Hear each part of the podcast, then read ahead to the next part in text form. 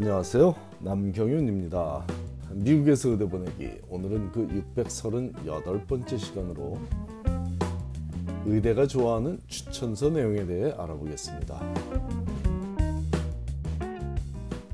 의대 인터뷰에 참여한 학생들 중에는 인터뷰가 시작되자마자 추천서 내용이 너무 좋아서 빨리 만나보고 싶었다는 면접관의 인사를 들으며 인터뷰를 하고 오는 경우가 있는데 그런 말을 들으며 인터뷰를 했던 학생들 중에 그 의대에 합격하지 못한 경우는 전혀 없으니 추천서 내용이 얼마나 중요한지 잘 보여주는 일례가 되겠습니다. 그렇다면 도무지 어떤 내용이 적혀 있어야 감탄을 자아내는 추천서가 되는지 그 핵심 요소를 미국 의대 연합회가 정의하는 내용을 토대로 함께 알 아보겠습니다. 첫째는 서비스 오리엔테이션이죠.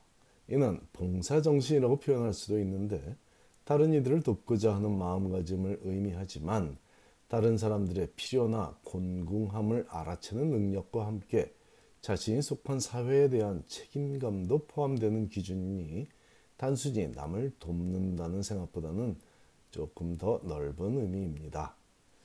둘째는 social skills입니다. 이는 사회성이라고 표현할 수도 있는데 이 역시도 앞에서 말한 봉사 정신과 그리 다르지 않지만 생각에 그치지 않고 행동으로 옮기는 실행력이 포함되어야 하는데 행동으로 옮길 때는 상대를 존중하는 마음이 기본이 되어야 합니다. 누군가를 돕는 행위도 상대의 상황을 고려하여야 한다는 점이 이 사회성에 포함됩니다. 셋째는 cultural competence입니다. 높은 문화적 이해도라고 할 수 있는데 대인관계에 영향을 미칠 수 있는 사회 문화적 요소들에 대해 잘 이해하는 데 그치지 않고 자신과 배경이 다른 이들과 원만한 관계를 이어나갈 수 있는 능력을 의미하죠. 넷째는 팀워크입니다. 공동의 목표를 다른 이들과 함께 이루기 위한 노력을 할 수 있냐는 점이 주안점으로 여기에는 정보 공유 및 의견 교환 능력도 평가의 기준이 되며 궁극적으로는 팀의 목표를 개인의 목표보다 더 중요하게 여기는 마음가짐을 요구합니다. 다섯째는 oral communication입니다.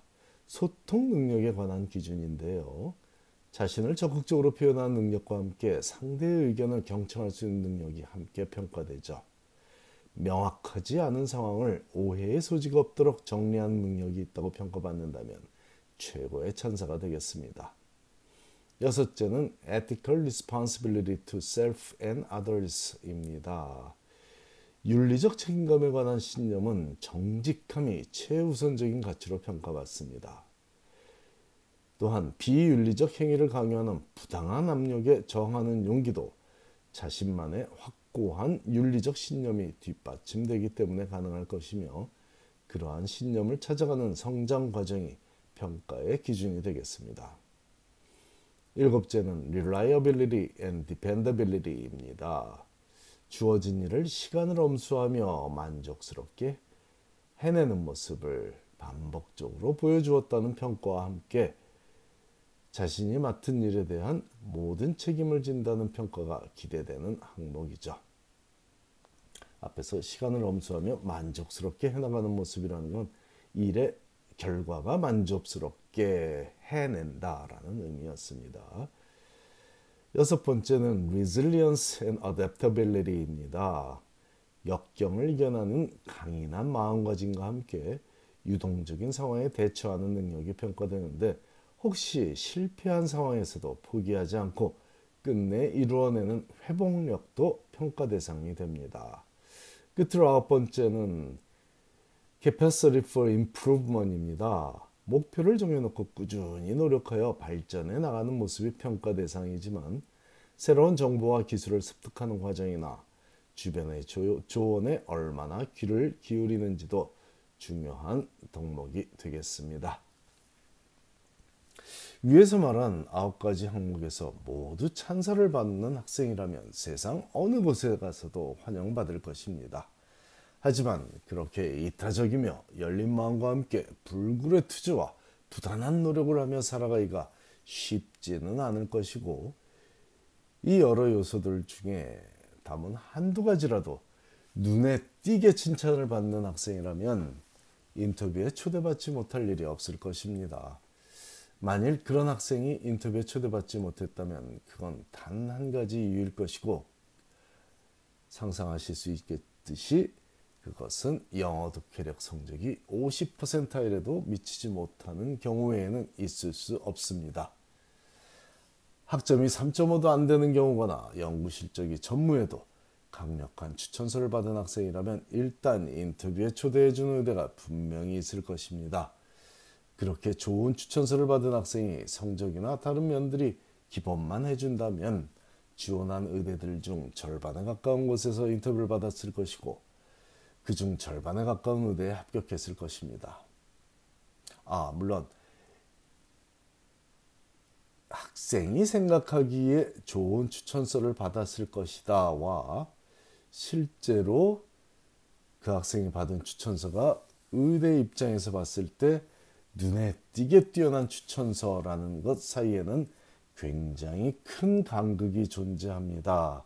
대부분 자신의 추천인이 자신을 강력히 추천했을 것이다 라고 생각하는데 아 그것은 꼭 그렇지는 않더군요. 그것은 추천서를 써주시는 분이 의도적이 의도적으로 나쁘게 쓰셨다는 얘기는 어, 그런 경우는 드물지만 어, 있기는 있습니다. 그런 경우도 추천인이 의도적으로 부정적인 면을 쓰는 경우 분명히 있습니다. 아무 이유도 없이 인터뷰에 전혀 초대받지 못한다면 아마도 그런 경우에 가까울 것입니다. 하지만 그렇지 않고 그냥 실수로 혹은 능력 부족으로 의대가 무엇을 어떤 추천서를 정말로 높이 평가하는지 잘 모르고 그 학생이 의대가 요구하는 그런 인성을 갖추고 있다는 점에 강조하지 않고 그냥 학교 수업 열심히 했다 높은 성적을 받았다 뭐 이런 점에만 국한된 추천서라면은 지금 제가 말하는 그런 기준과는 조금 멀, 멀어져 있는 그런 내용이겠죠. 자, 하지만 앞에서 언급한 그런 강력한 내용의 추천서를 받은 학생이라면 그런 학생들에게는 의대에 국한되지 않고 레지던시 매칭 과정에서도 동일하게 적용되고요. 이 의대나 레지던시 말고도 세상 누구든지 다른 누군가를 평가할 때 생각하는 기준은 대동소이하므로 제가 지금 의대 입시에 관한 얘기를 하고 있지만 추천서에 관한 내용만큼은 의대에만 국한된 얘기가 아니고 세상살이 어떤 분야이든 공통적으로 적용되는 내용일 것입니다.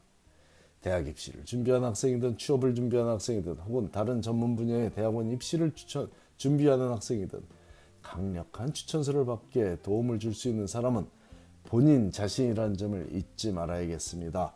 자신을 지켜본 자신의 행동을 지켜본 누군가가 적어주는 것이 추천서이니까요. 그러므로 추천서는 자기 자신이 적는 것입니다. 감사합니다.